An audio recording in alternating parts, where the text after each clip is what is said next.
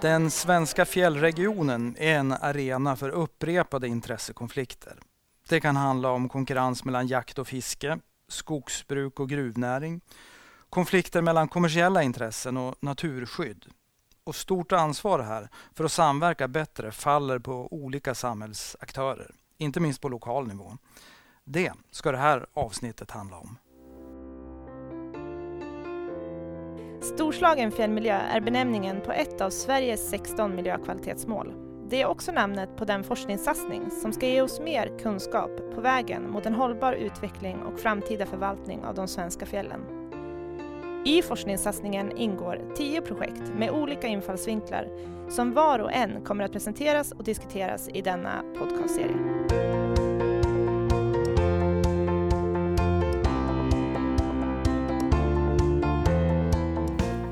Konkurrensen mellan olika intressen i fjällvärlden ökar och för att överbrygga och motverka konflikter krävs olika former av samverkan.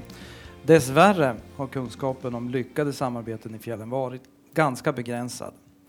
Men för att råda bot på det så har ett gäng forskare tagit tag i saken och sammanställt en massa intressant fakta om samarbetsprojekt i fjällen. Välkommen Katarina Eckerberg, ansvarig för projektet Lokal samverkan i fjällen också professor på Umeå universitet. I vad? Jag är professor i statsvetenskap och offentlig förvaltning. Bra, då vet vi det. Välkommen också Anna von Sydow eh, från Naturvårdsverket. Mm, tack. Vad gör du där? Eh, jag är eh, samordnare för nationalparksarbetet och även leder ett projekt om att eventuellt bilda en ny nationalpark i Jämtlandsfjällen. Då låter det som att det krävs samverkan. Ja, det krävs mycket samverkan. Mm, bra. Eh, vi ska också säga välkommen till Lennart Adsten, VD på Naboer. Vad är det? Naboer, Naboer betyder ju grannar, så det är alltså ett jämtrönderskt utvecklingsbolag. Det bygger på samverkan helt enkelt, över gränsen. Och vad, vad, om du ska förklara ert viktigaste mål här i livet? Eh, ägarna är ju 14 offentliga instanser. Det här har funnits sedan 1995. Och vårt syfte, oavsett vilket tema som ägarna pekar på att vi ska utveckla, så handlar det om att skapa interregionala mervärden för alla parter som är inblandade. Kräver också samverkan? Ja, det är det det gör. Det, det, är det handlar För att Nabor som i sig har ju inte en stor personalstab, utan vi jobbar med andra organisationer, alltid. Mm, just det. Eh, och jag heter Thomas Hagström.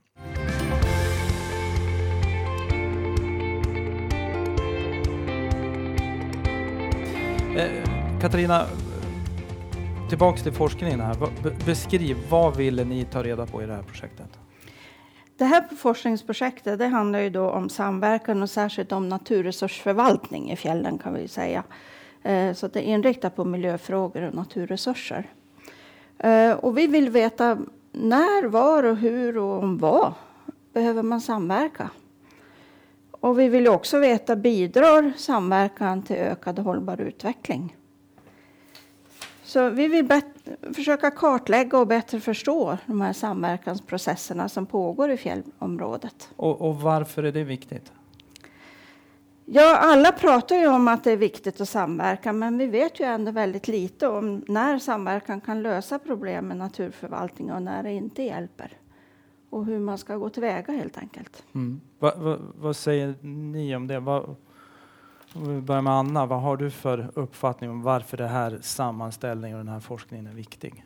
Ja, men det är förhoppningsvis ska det leda till att ge oss lite mer input när, på vilket sätt vi ska samverka vid olika lägen så att säga och eh, när olika metoder i samverkan är tillämpliga. Så det känns som att det är väldigt bra för att eh, går man in fel i ett större projekt så tar det ju längre tid och det tar mycket tid att rätta upp saker och ting också. Eh, så att det, jag tycker att den här forskningen är viktig mm. för att underlätta för oss myndigheter också när vi ska jobba med med olika eh, saker som vi har uppdrag att göra, mm, genomföra. Mm, mm. Du som har liksom båda fötterna i samverkan, Lennart. Vad, vad, hur kan den här forskningen bidra? Varför är den viktig? Ja, alltså fjällmiljön och, och är ju ganska komplext så att säga, alltså det som händer där. Men samverkan där är också ännu mer komplext skulle jag vilja påstå. Och för det är väldigt unika situationer där ingen samverkans ja, sammanhang är likt det andra egentligen. Det kan vara likadana aktörer, men, men varje situation är unik. Och det här gör ju att forskning har hjälpt oss nu att kategorisera i lite större block i alla fall, så att man kan ta ja, en, en riktlinje på hur det här skulle kunna göras. Så det ser jag som väldigt positivt att man har gjort de här matriserna då, så man har en känsla för hur man ska gå vidare. Och det kan vara väldigt bra stöd för den som kommer som ny i den här komplexa situationen om du jobbar på en myndighet mm. eller kommun och så vidare. Jag, jag hävdade ju i inledningen här att kunskapen om samma, samverkan har varit rätt bristfällig. Eh, varför har den varit det? Ja, alltså det finns ju mycket forskning om samverkan överhuvudtaget runt om i världen, så att det är inte så att vi inte vet någonting om samverkan. Eh, men, men just i, i fjällvärlden kan vi säga det att, att det har inte varit så jättemycket samhällsvetenskaplig forskning eh, och statsvetenskaplig forskning om hur man styr och, och får saker eh, att, saker. att hända mm. i, i verkligheten så att säga och hur myndigheterna kan hantera olika konflikter och, och så. Eh, jag kommer ju från eh, ett tidigare arbete om, om fjällen och demokratifrågor och involvering av medborgarna eh, som, vi, som vi hade då i Fjällmistra som Mistra stödde under tiotal år. Och det var några år sedan nu. Men vi, alltså, man kan säga att utan att vi... ur det så har ju fötts den här idén om att vi behöver veta mer just om samverkansprocesserna. För de som inte vet vad det projektet, kort, vad handlade det om? Ja, Fjällvistra var ett väldigt stort projekt eh, med väldigt många forskare. 20-tal, 40-tal från början och sen ett 20-tal i andra fasen. Och de, vi tittade på allt ifrån renbete till jaktfrågor till fiske Uh, olika former av naturresursförvaltning. Och där var vi som statsvetare med och Men det studerade födde, särskilt deltagande. Där föddes eh, känslan av behovet av den här forskningen? Precis, för i de här deltagande frågorna, alltså vem är det som får vara med och bestämma? Och hur går det till när de är med och bestämmer? Och gör man det på här på ett smart sätt mm. från myndigheternas sida och kanske också från olika intressegruppers sida? Anna, känner du igen dig i det här att kunskapen har varit rätt svag om, om goda, eller god samverkan i fjällen? Ja, det tycker jag att det behövs mer kunskap om det. Jag tycker att eh, i alla fall naturvårdsarbetet har väl trevat sig fram de senaste 10-15 åren kring det här och det kanske var egentligen eh, nu som, eller de senaste tio åren som vi fått upp ögonen för att det här är en av nycklarna för att kunna klara av att jobba med det naturvårdsarbete som vi har uppdrag att jobba med. Att det är samverkan som är nyckeln. Mm. Eh, för just kunskapen om eh, vad som är värdefullt och så vidare, det har vi ju, alltså biologisk mångfald. Där tycker jag att vi har haft på fötterna under många decennier. Men just hur når vi fram? Hur kommer vi vidare? Hur klarar vi av uppdraget med artbevarande och bevarande av naturtyper och så vidare? Där behöver vi kunskap om hur samverkar vi med de olika eh, grupperna som finns och nyttjar landskapet.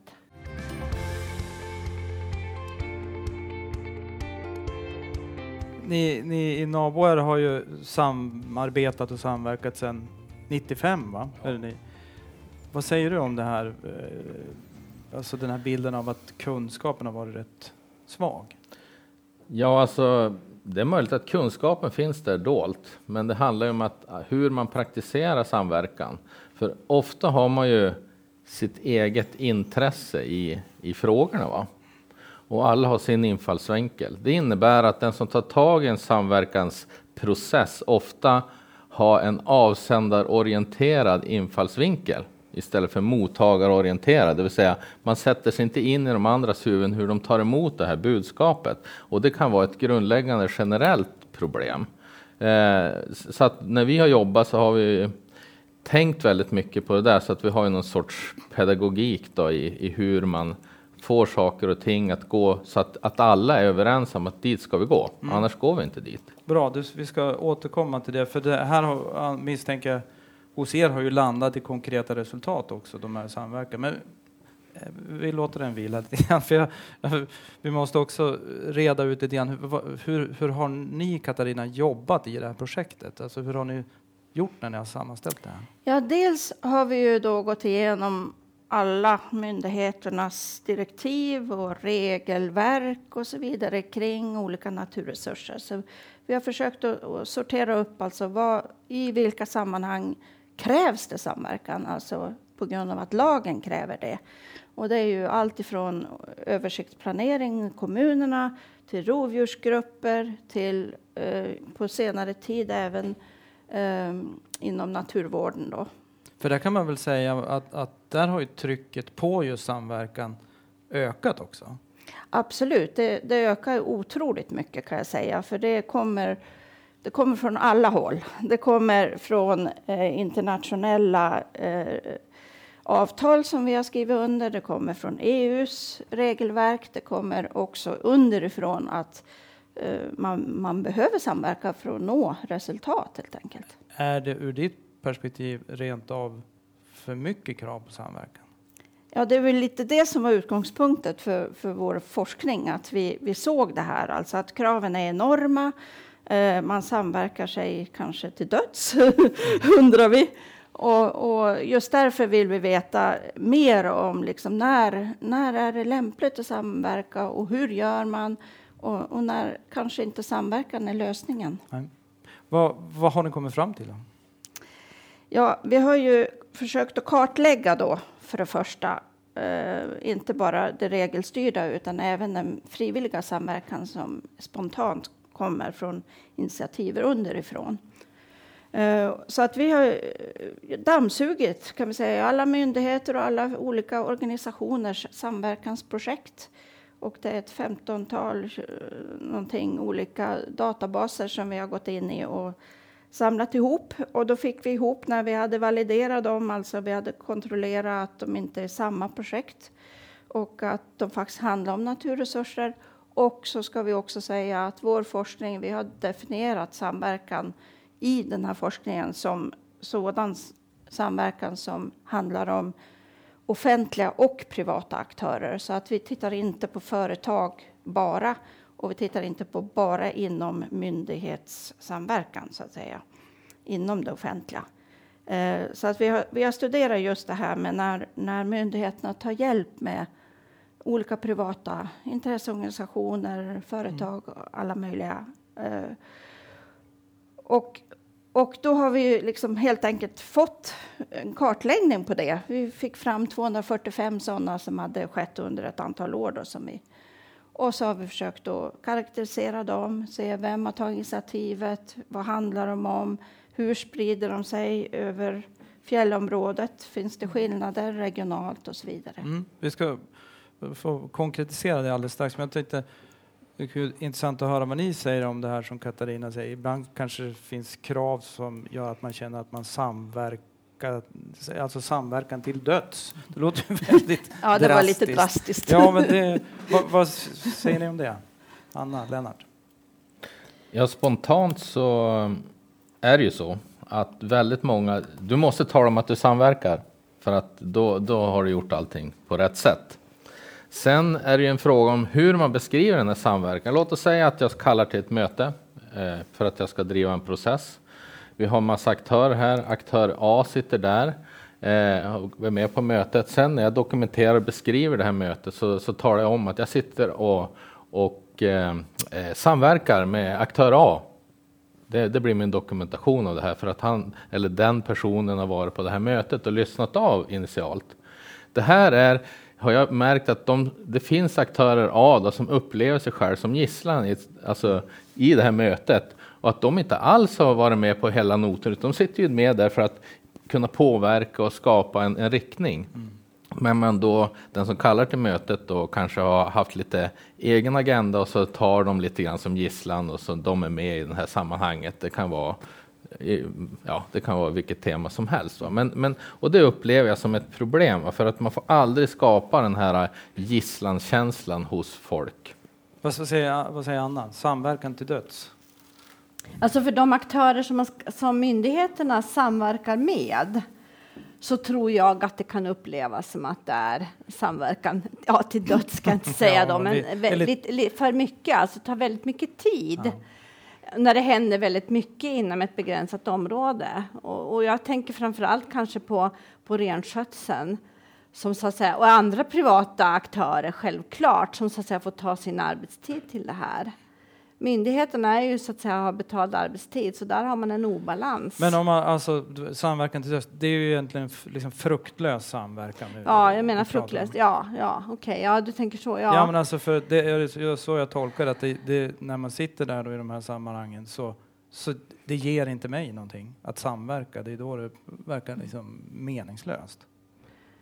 Ja, jag kanske själv inte direkt stött på den tydliga känslan och det kan ju bero på vilket budskap man har och på vilket sätt man samverkar. Va?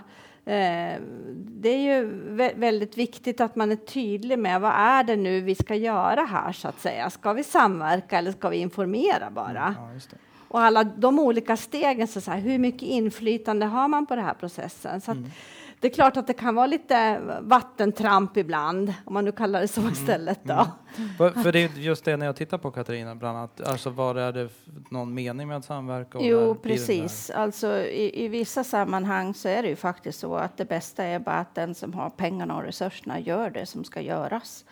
Uh, mm. Om det inte går emot andra intressen, kan vi säga. Mm. Uh, för att alltså, när, det, när det blir det här samverkanströttheten det är ju ofta när eh, myndigheterna bjuder in och de har inte riktigt klart för sig vad de ska ha den här samverkan till.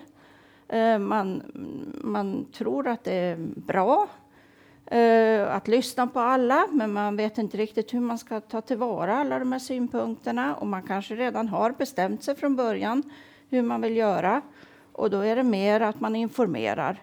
Men man låtsas som det är samverkan, precis som nu Lennart beskrev det. Och det här tror jag är ganska vanligt faktiskt. Och det, har, det bottnar lite grann, dels bottnar det i naturligtvis att kraven uppifrån finns. Att man ska samverka, att det är fint att samverka, det, det, det låter väldigt bra demokratiskt. Mm. Men sen har man inte riktigt klart för sig eh, hur samverkan ska gå till. Alltså hur gör man egentligen? Och att man, man måste ju börja med att prata med, va, prata med de andra intressenterna. Vad vill ni? Mm. Och så måste man ju ha öppen agenda då.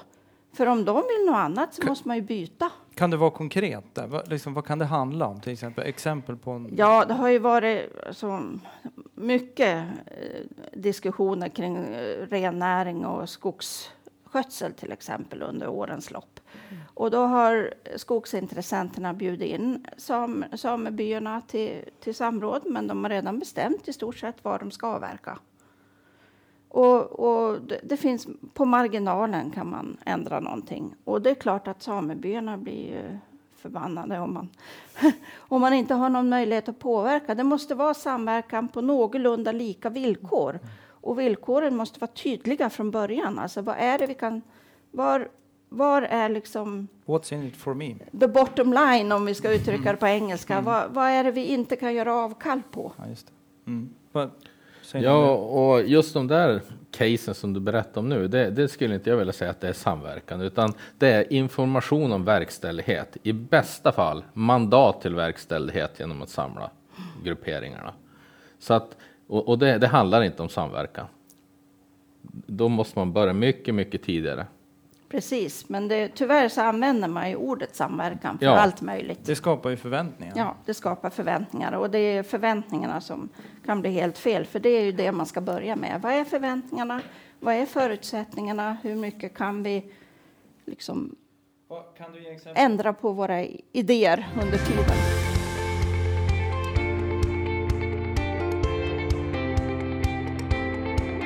Vad är det här svårast att göra? Alltså, för det har ni väl tittat på om jag förstår rätt. Vad, vad är det man samverkar mest kring och minst kring? Man samverkar mest kring frågor där det finns så nu använder jag ett engelskt ord igen, win-win, alltså när, man, när båda parter kan eh, dra nytta av samverkan. Där, vad kan det till handla exempel om då? fiskevård, till exempel eh, fixa stigar och leder eh, så, att inte, så att man kan kanalisera på ett bra sätt besökarna och, och, upplysa på ett bra sätt, få dit turister, man får mer, mer pengar till bygden och så vidare. Uh, och skogsägarna kan i bästa fall bli nöjda också så att uh, de inte och kör skoter överallt på nya planter och sånt. Mm. Um, där, där det finns vinster för alla och där det är svårt att samverka och där det egentligen inte då, med Lennarts ord, egentligen inte är samverkan. Det är ju när det är väldigt olika maktförhållanden. Till exempel vid gruvetableringar, vindkraftsetableringar, vattenkraft och sånt. Mm. Alltså, där det är stora ekonomiska intressen och då handlar det mer om på marginalen att man kan göra lite justeringar med lokalbefolkningen. Men, men beslutet är redan taget egentligen. Känner du igen dig, Anna, i den här bilden som var, var det är lätt och var det är svårt att samverka?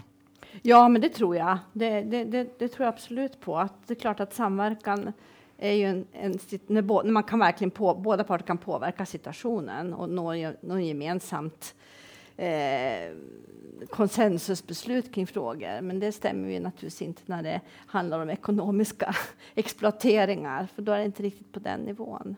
Då ska man nog inte kalla det samverkan heller. Man ska nog inte ge löfte om att vi ska samverka kring det här, utan då handlar det väl om information eller diskussion eller någonting. Vi, vi har faktiskt en telefonfråga som berör precis det här. Vi ska ta och lyssna på den. Mitt namn är Per Röckner. Jag är fritids och kulturchef Sorsele kommun. Jag har även hand om naturfrågor för kommunen, även ovanför odlingsgräns och efter hela kommunen. Vi är också en stor kommun, den tionde elfte kommunen till ytan. Det innebär också att det finns många riksintressen.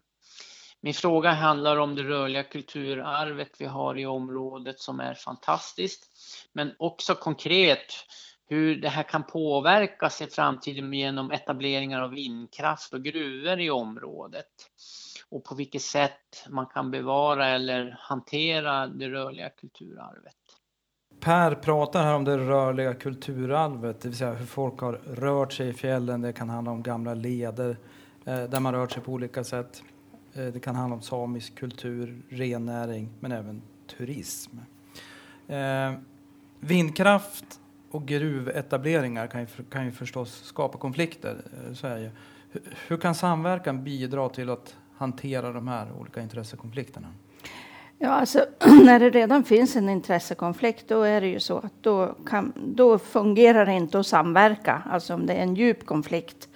Utan då krävs det en förhandling och en tydlig politisk riktning. Och jag menar ju att det här är ju något som kommunerna borde hantera i, inom sin översiktsplanarbete i god tid och diskutera vad är det för visioner vi har för den här kommunen. Vilka områden ska vara för vindkraft? Vilka områden ska vara för eventuella gruvor? Alltså man, man vet ju ganska mycket om förutsättningarna lokalt. Eh, och då tar man fram det i den fysiska planeringen och tar hänsyn till riksintressen och så vidare. Och där görs den här sammanvägningen. Men att man samtidigt också ser till att ha bra dialog med medborgarna i översiktsplaneprocessen. Och i rätt tid? I, I god tid, innan så att säga exploatören står där och knackar på dörren. För att det är ju, alltså har man tänkt igenom det här innan, då blir det ju inte på samma höga konfliktnivå. Utan konfliktnivån kommer ju om, om det står jobb mot bevarande så att säga. Eh, vad gör du för bedömning? Har man missat det många gånger om man tittar lite historiskt på det?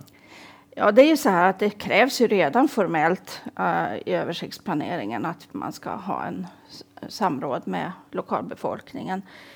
Det är väl inte alltid som det samrådet kanske når alla eller man har inte, medborgarna har inte riktigt förstått vad det här är till för och så vidare. Eh, när det gäller just gruvetablering så är det faktiskt ganska svag, svaga krav på samråd.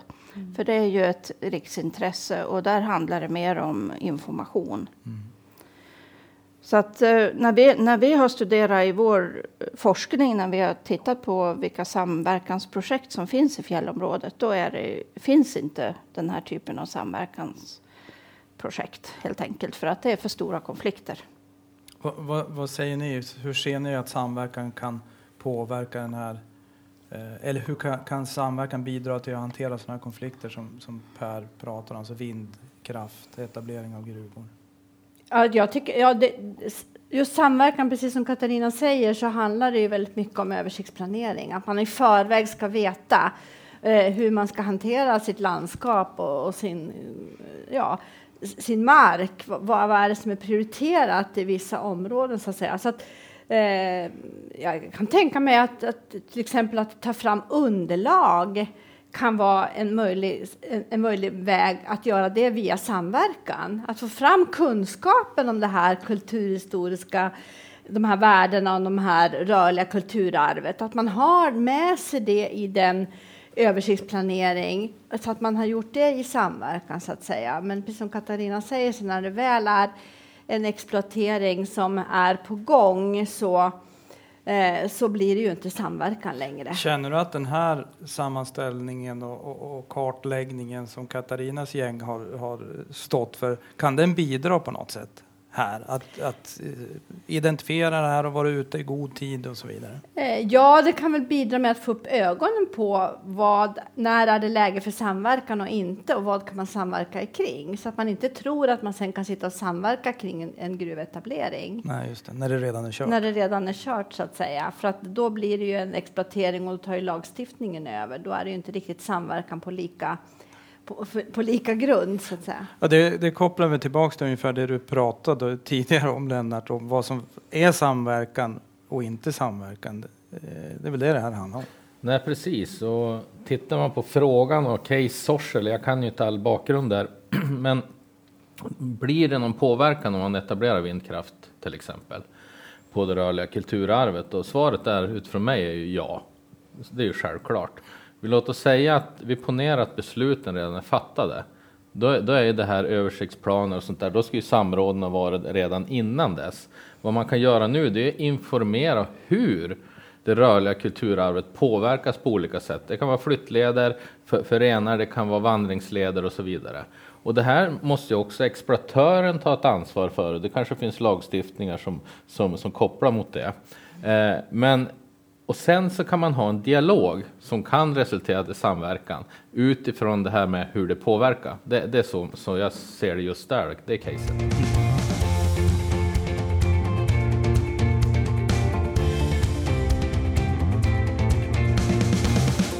Du nämnde tidigare Katarina att det, det fanns rätt stora regionala skillnader. Vilka då?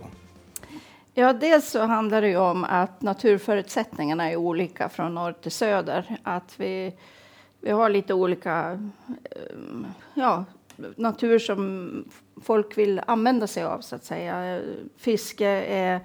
Det är fler som är intresserade av, av fiskefrågor längre norrut och det är mer turism längre söderut. Och det här beror ju också mycket på att um, var folk bor och hur nära det är till storstäder och, och hur bra kommunikationer man har till fjällområdet.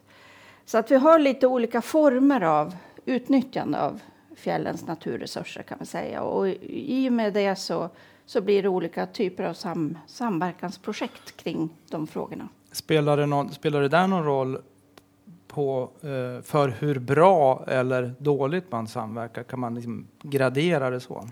Nej, det, det, det, jag tycker det är svårt att säga bra och dåligt överhuvudtaget därför att det beror på vad man menar med det. Men, men jag kan säga att det vi har sett är ju att det skiljer sig lite grann i var, vilka det är som samverkar med varandra. Så att eh, framförallt i Jämtland så är det många frivilliga organisationer som samarbetar med kommunerna. Eh, i Dalarna är det också frivilliga organisationer men också ekonomiska föreningar som står för mycket samverkansprojekt. I Västerbotten är det framförallt kommunerna eh, som är centrala aktörer och i Norrbotten är det kommuner och frivilliga organisationer. Men eh, Lite grann mer initierat av centrala myndigheter. Eh, Också. Om man, om man då säger, väljer att vi kallar det inte bra eller dåligt utan vi säger hur mycket eller hur, li, hur lite man samverkar, påverkas det av var man bor? Ja, det, det påverkas ju på det sättet att ju större tryck det är på naturresurserna och ju större olika åsikter och motsättningar det är om hur, hur man ska använda de här resurserna eh, så, så krävs det mer samverkan. Om vi tänker till exempel skoterleder så är det ju viktigt att samverka och diskutera var, hur ska vi göra med skotertrafiken. För att den eh, går ju ut över vissa intressen och, och då behöver man komma överens om det. Vad jag förstår lite grann så här, hur mycket eller hur lite man samverkar så skiljer Dalarna ut sig lite grann. Här. Har, jag, har jag rätt när jag hävdar det? Ja, det, det skiljer ut sig framför allt när det gäller frivilliga sam, samarbetsmönster kan vi säga. Alltså lagstiftningen är ju lika över hela, hela eh, fjällområdet.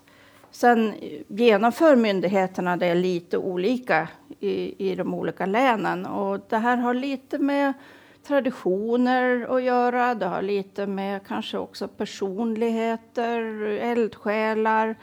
Men det har också med gamla konflikter att göra. Så att Dalarna har haft lite problem med det här. Och de har haft, Vad är det för konflikter som har... det som ligger i botten är ju naturligtvis vargfrågan och, och sånt. Alltså det finns en skepsis mot myndigheterna.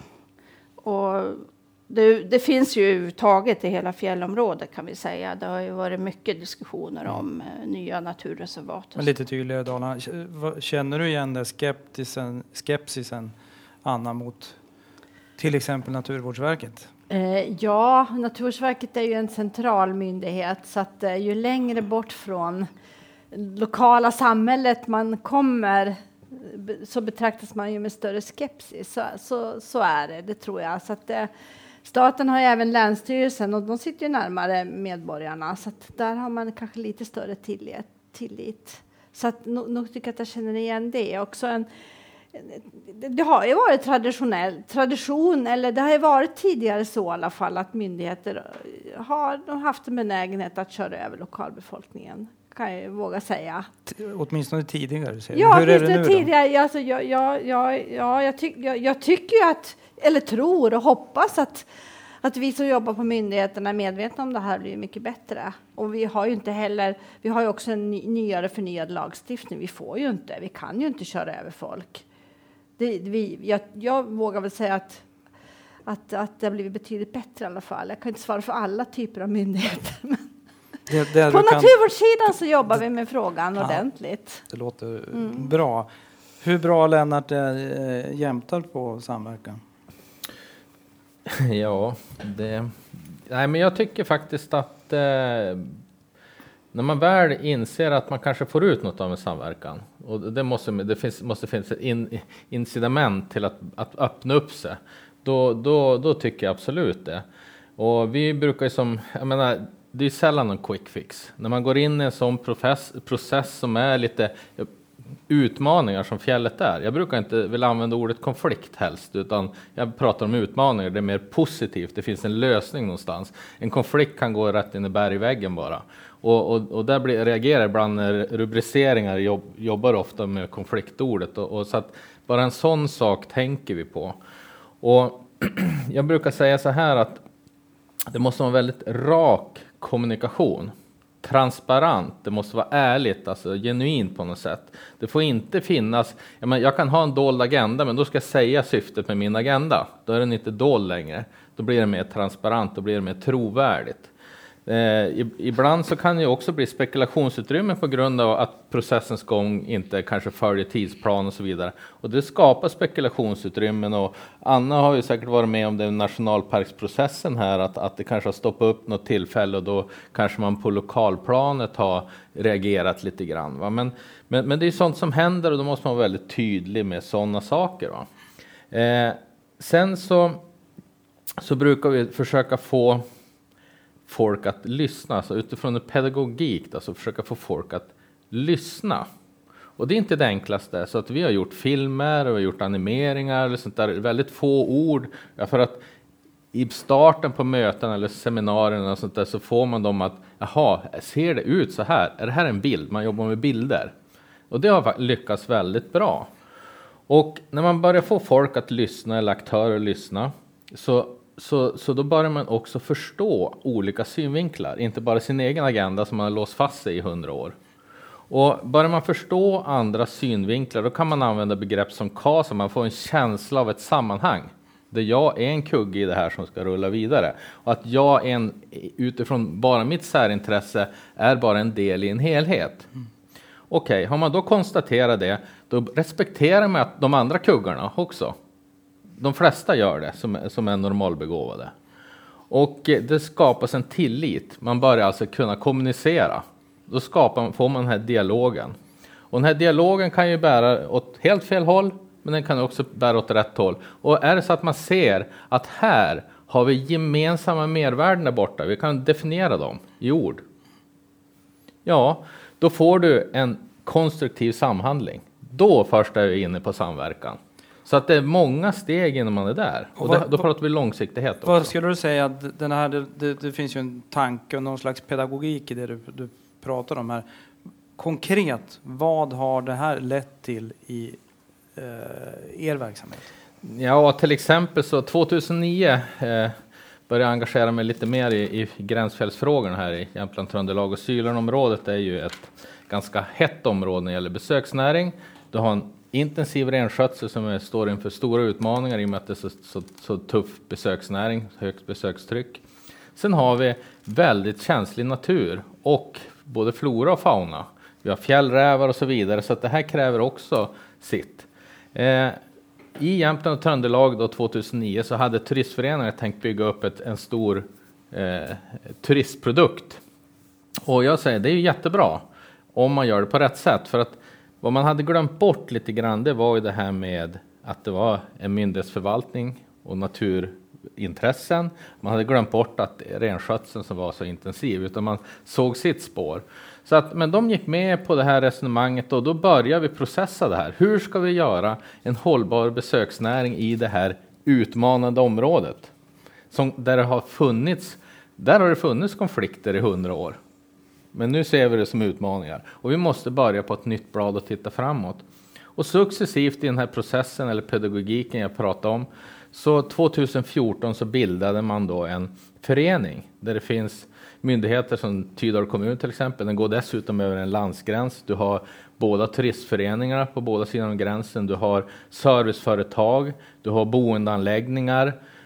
Eh, så att eh, det är en mix av aktörer där i området. Och det här gör att man samlas för att utveckla en hållbar besöksnäring. Man har en värdegrund. Man har tagit fram information om, om renskötsel tillsammans som, både, ja, som, som tar ansats i renkalven, inte renskötarna som ofta har, eh, alltså det brukar vara plus och minus där i folks sinnen. Va? Så renkalven föder bara empati och vi får ut informationen tydligare. Den här föreningen har som sagt rullat sedan 2014. Man arrangerar två gånger per år något som heter Fjällforum där man informerar what's up i fjällen. Mm. Tidigt skede.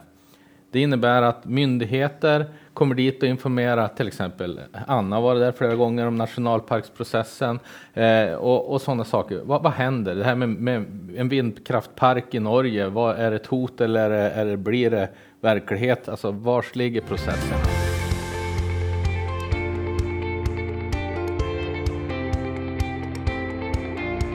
Du eh, Katarina nämnde ju också att det finns, det finns ju exempel på där samverkan funkar bra och där den verkligen är fruktsam. Om du ska bli konkret också och ge några exempel, vad lyfter du? Ja, precis. Vi, vi har ju alltså undersökt sådana här underifrån projekt, om man säger så, som lokala initiativ. Och jag kan ge några exempel på det. En, en ett projekt som heter kvalitetssäkring spår och leder i Vemdalen.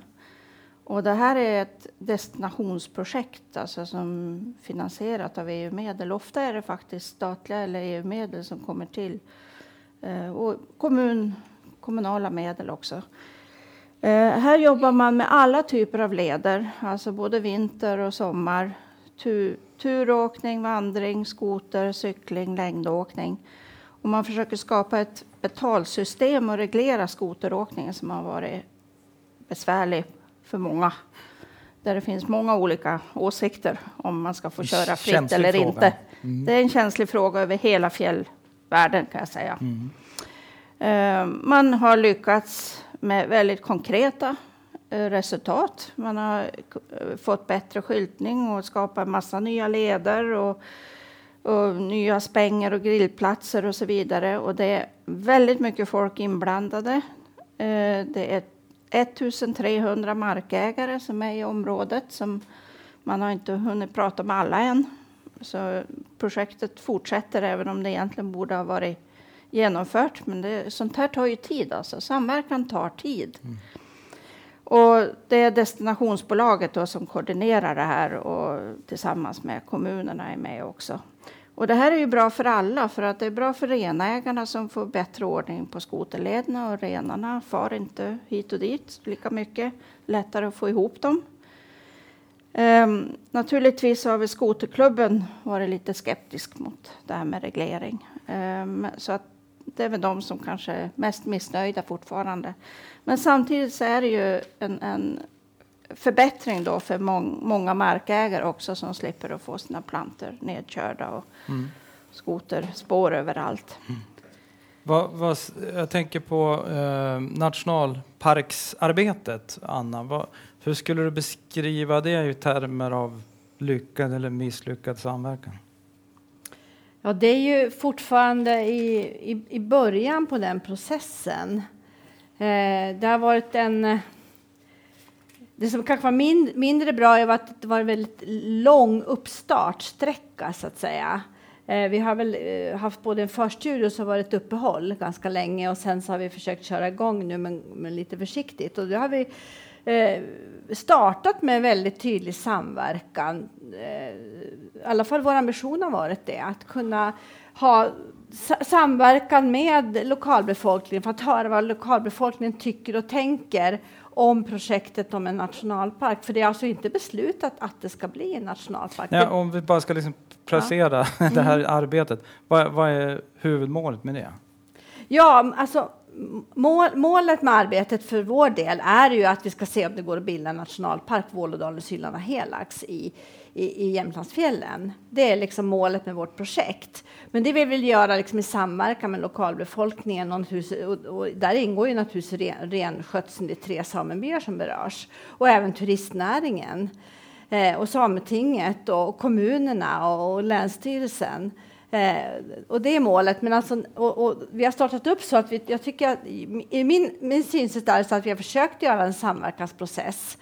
Eh, om att vår, vår tanke är ju att vi ska försöka bilda en nationalpark, men det är faktiskt inte bestämt än. Och det är inte bestämt ens var gränserna ska gå. Det är inte bestämt vad innehållet ska vara, utan vi har haft en, en process där vi frågar folk, varit ute i det här i byarna i flera omgångar. Och vad tycker folk? Vad tänker de? Vad har de för smultronställen? Vad har de för tankar om det här? Men här är det ganska öppet låter det som- Ja. möjlighet att påverka Ja. och att samverka fortfarande. Ja, vi har en öppen samverkan. Sen kommer man naturligtvis till, till, till ett, ett, sta, ett stadie i det här projektet där vi måste sätta ner foten. Var ska gränsen gå? Vad ska vi ha för regelverk? Vad är målsättningen och vad är syftet med en nationalpark?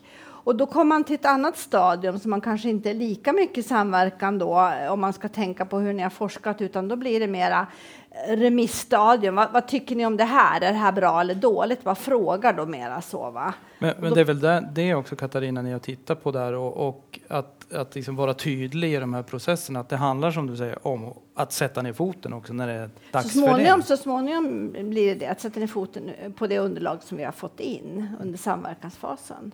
Men det kan ju också vara någon sorts förhandling. Alltså jag tänker på eh, alltså, där man funderar över vem ska ha det ultimata ansvaret. Ja. För om vi, om vi tar Laponia som faktiskt är ett lyckat, vi anser det för vara ett relativt lyckat projekt där man har faktiskt lyckats samverka med, med samebyarna trots att det har varit många långa konflikter i eh, decennier av år. Eh, Så, så, eh, så finns det ju nu en förvaltningsorganisation där som ändå är väl förankrad. Så att, så att Ja, men- sådana här processer ja. tar otroligt mycket tid. Det tar mycket tid och det är väldigt viktigt för att jag menar, en nationalparksbildning är till syvende och sist riksdagen som beslutar om. Och riksdagen ska ha det underlaget och ha, vi ska ha ett färdigt förslag som riksdagen tar beslut om och då även redovisa vad folk har tyckt och tänkt i det här så att säga. Och det är klart att som Katarina säger att det finns ju inslag säkert om förhandling i det här också. Speciellt var gränsen ska gå, vilka som ska markäga, för staten måste äga marken. Eh, så, så, så, så, så det är både och i ett sånt här stort både projekt. Och. Ja. Ja, både Men nu och. pratar vi om väldigt stora projekt. Jag tänkte bara ta ett exempel på ett litet projekt. alltså, och det är eh, arbetet kring Ammarnäsöringen. Eh, och där handlar det mer om att man eh, försöker att märka öringen för att begripa bättre hur vandrar den, var leker den, hur kan vi bevara den här Ammarnäsöringen, vad är det, finns det för hinder, vad finns det för skyddsvärda områden? Och då har man samverkat mellan Sorsele kommun och Vindelälvens fiskeråd och eh, SLU, alltså Lantbruksuniversitetet och Umeå universitet lite grann också. Eh, och det har lett fram till väldigt konkreta åtgärder nu att eh, Eh, att man, man har kunnat hitta då vissa lekområden som stängs av och fisket har blivit bättre. Man har reglerat det också dessutom parallellt med det här. Och, och, och kommer fram till att den här förankringen är väldigt viktig lokalt för både för hjälp med fisket och kolla upp hur stora fiskarna är. Och det är många som måste springa och fiska där. Alltså man använder sig av de som faktiskt är där mm eh, och, och fiskar och inventerar på det sättet och hjälper till. Sen är det naturligtvis proffs som märker dem. Förstår. Men det är ju ett samverkansprojekt i det lilla kan man säga.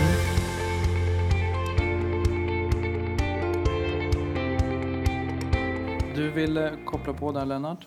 Ja, det här med projektformulering. Nabor jobbar väldigt ofta i projektformuleringar. Och det är därför att det är ofta väl avgränsade tid och rum och resurser. Det är inte alltid resurserna är det viktiga, utan det handlar om samverkan, alltså man skapar en ram för samverkan, man målar upp resultatmål. Och ett sådant exempel är, som jag fångat upp i fjällnätverken här, det är ju då genom Gränsfjällens förening. jag glömde tidigare säga att samebyn är också givetvis med, med i det sammanhanget och det är väldigt viktigt att påpeka. Men det här projektet kallas Fjällkunskap, en del av vårt natur och kulturarv. Vi jobbar på ett väldigt brett sätt att få ut fjällkunskap på olika sätt, alltifrån förskola till grundskola till, och, och till vuxna och besökande gäster och även internt mellan aktörerna. Så att det finns, vi jobbar på lite nya arenor och så vidare. Men det visar att det finns ett intresse från flera att vara med där, för det är 19 medfinansiärer i en sån sak. Så att det, det är bara ett exempel. Det låter på dig som att det handlar väldigt mycket om kommunikation och att det gäller att starta tidigt redan i skolan. Ja, alltså när det gäller fjällkunskap så kan det ju vara allt ifrån, alltså här i Jämtland så ser vi fjällen över Storsjön, de som är i stan. Men inte alla, och särskilt nyinvandrade och så vidare, som kanske inte har en relation till fjällen. Och det är så pass viktigt att tala om vad det här resursen, som jag säger, ser det som, kan erbjuda, men också det ansvar vi har för de här fjällen. Eh, Jag vet att du hade plockat fram ett bra exempel på en liten, lite annorlunda samverkansprojekt. Ja, det är Sörboda-projektet som ligger i Krokoms kommun vid Åkersjön. Och Sörboda är en fäbod i utkanten av Åkersjön. Och det här är en utflyktningsbygd som många delar av fjällområdet är. Det är få jordbruk kvar, men här lyckades lokala företagare tillsammans med byaföreningen som var väldigt aktiv här och bygga upp eh, ett lokalt mejeri som försörjt upp till 35 personer, sys- inte sysselsättning utan jobb. Ehm, och man har marknadsfört det här och, och, och sålt naturligtvis eh, lång, längre bort.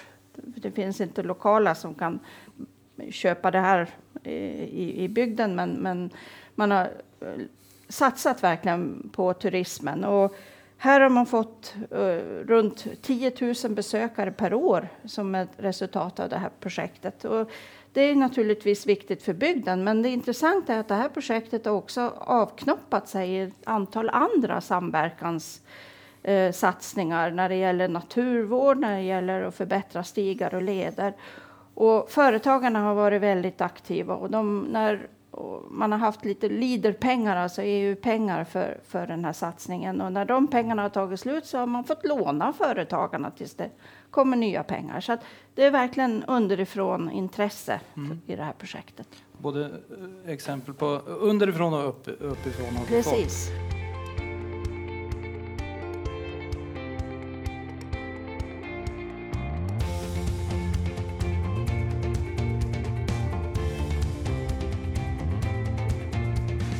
Hörrni, vi pratar fjäll här. Vad, vad, är ni själva för fjällmänniskor och har för relation till det? Anna, vad? Eh, ja, ja, ja, ja, men jag eh, har jobbat väldigt mycket med projekt i fjällen. Jobbat med fjällen i, i mitt arbete med naturvård. Jobbat i Norrbotten ganska länge också.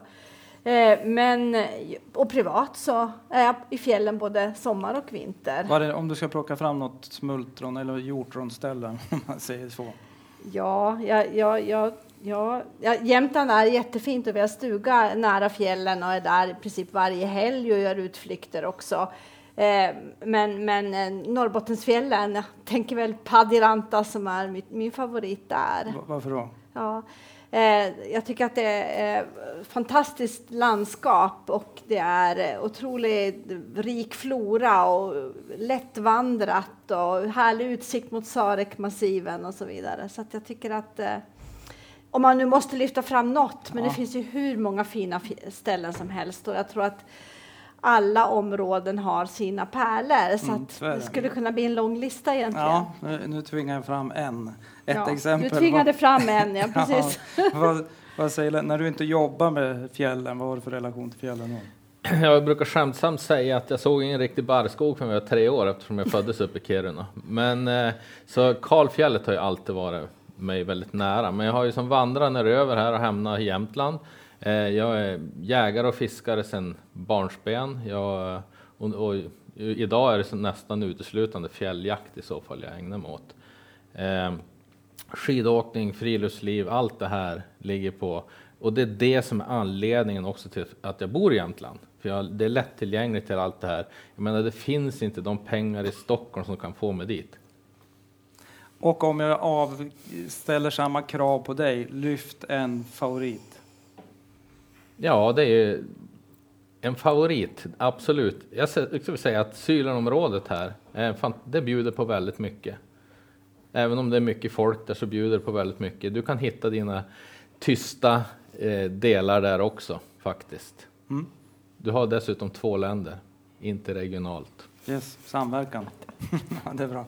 Katarina, vad säger du? En favorit? Ja, jag har ju varit i olika delar av fjällvärlden beroende på var jag har bott i min, i min levnad. Så att jag började med Dalafjällen. Där tog min pappa ut mig på på veckovisa sov, sova i tältpromenader när man var sju, åtta år någonting.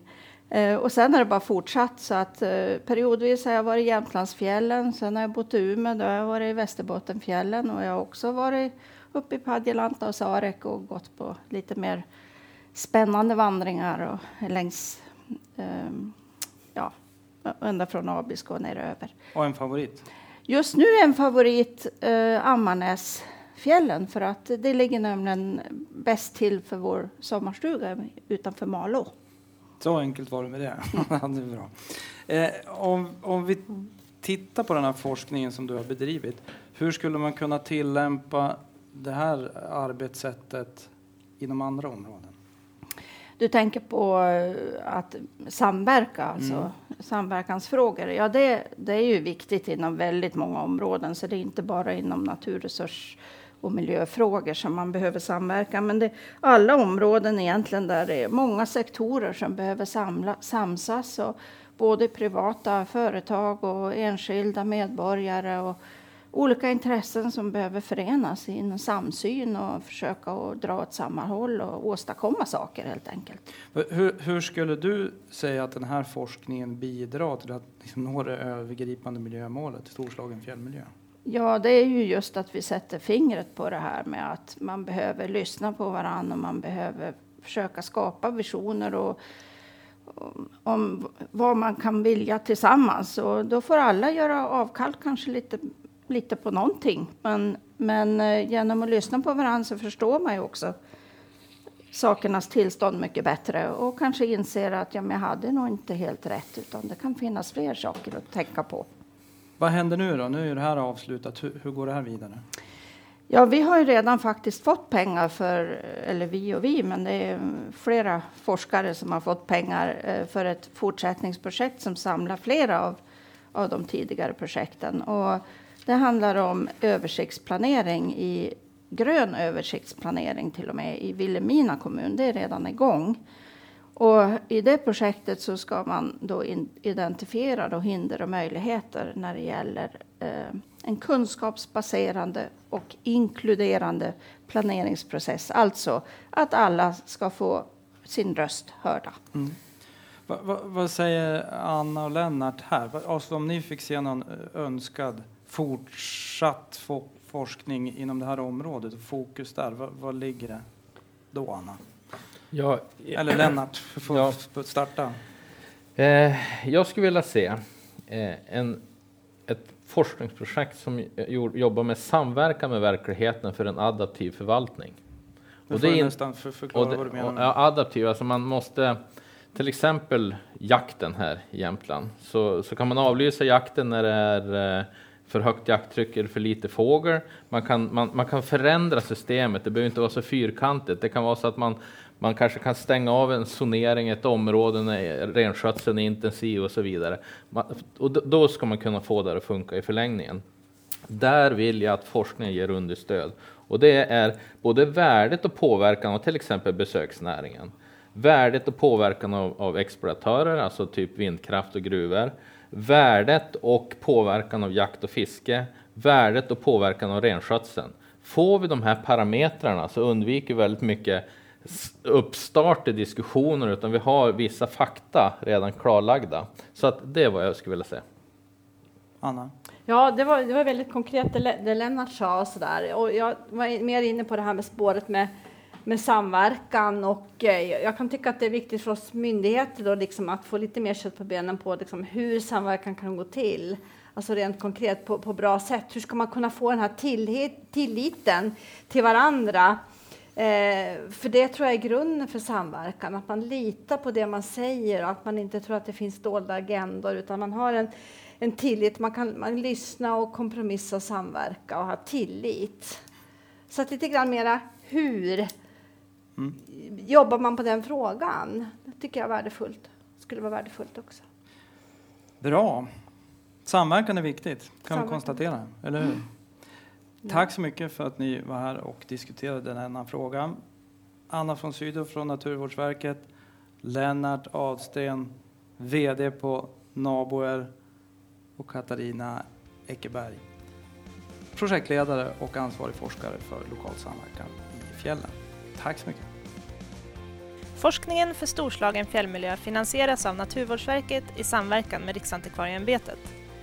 Alla avsnitt i denna podcastserie hittar ni på www.storslagnafjall.se och där kan ni också läsa mer om projektet, se vilka forskare som ingått och vilka publikationer som getts ut.